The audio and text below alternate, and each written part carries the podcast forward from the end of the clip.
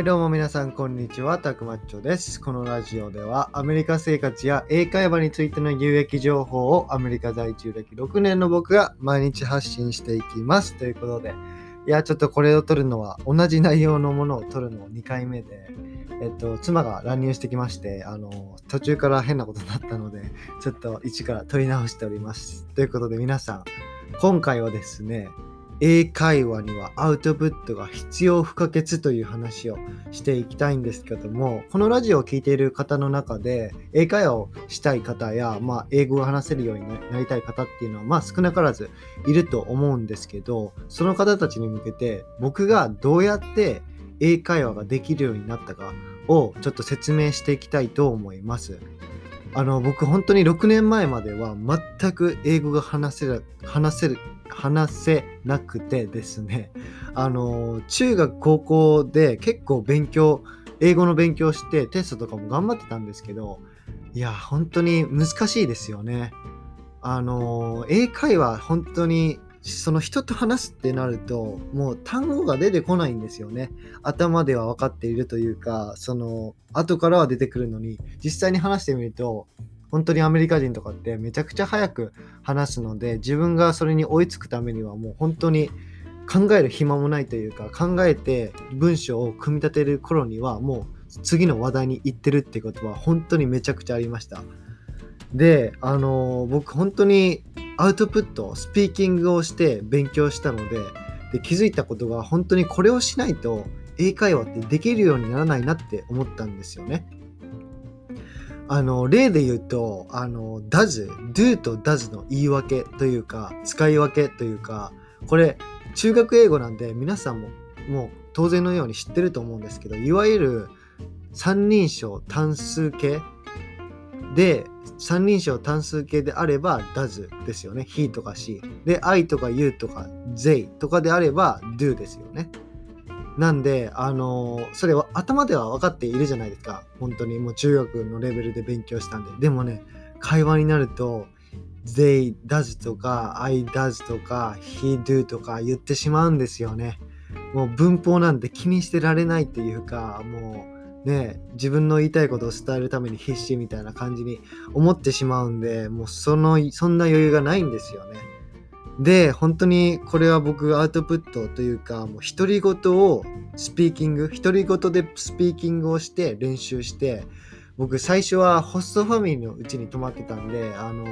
自分の練習してるとこ聞かれたくないじゃないですか。僕は結構恥ずかしいと思うんで、あの、シャワーを浴びながら、もうシャワーの音にかき消してもらいながら自分で言ってました。練習してましたね。例えば、あの、I do, they, they do, she does, he does とか、he does, she does, they do, I do とかいう感じで、めちゃくちゃそれをもう何回も何回も言って、アウトプットして練習してました。そしたら、本当に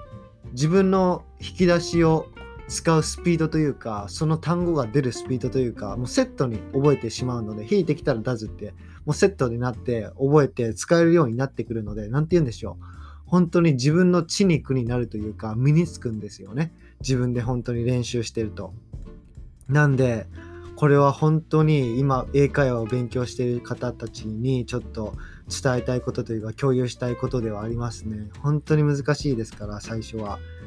はいでやっぱりねあとリスニングですよね相手今度はまあ自分で自分の言いたいことを伝えるようになったとしても相手のことを聞き取れなかったら英会話って成り立たないじゃないですか。やっぱりこれも本当に反復の練習が必要で要するにリスニングができないのって発音が分かってないからなんですよね。あのこれも本当に日本語教育日本の英語教育の欠点でみんな英語を英単語を覚える時に発音も一緒に覚えないんで発音がわからないんですよ。例えば、あの、これ YouTube でも話したんですけど、ウォーターっていう、ウォーターっていう水っていう単語があるじゃないですか。これを英語の単語のテストでは WATER っていう綴りと水っていう意味しか覚えないじゃないですか。でもこれって正しい発音は water なんですよね。だからカタカナに直すと water みたいに聞こえて、あのこれ発音とセットで覚えないと英会話では全く意味がないんですよね。例えばその英あのアメリカ人と英語を話していて、water、oh, can I have water? って、あの、can I have water? っていう日本語で言うと、can I have water? って言うとするじゃないですか。まあ、水くださいみたいな。で、water を water っていう発音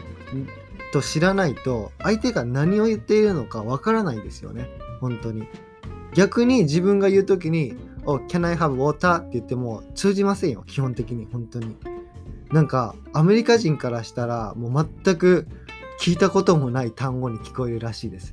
僕もこれアメリカに本当に来る時の最初の飛行機の便であの飛行機の中って水くれたりするでしょなんかドリンク何がいいですか？みたいな。で、なんかユナイテッドだったかな？アメリカ航空のあのアメリカ航空ってまた違うやつですね。あのアメリカの航空会社の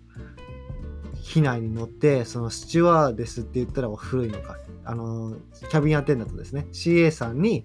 あの、ドリンク何がいいですか？って言われた時に、Can I have water? Can I have water? って言ったんですよね。そしたら本当に通じなくて、もう何回も言いました。water, water。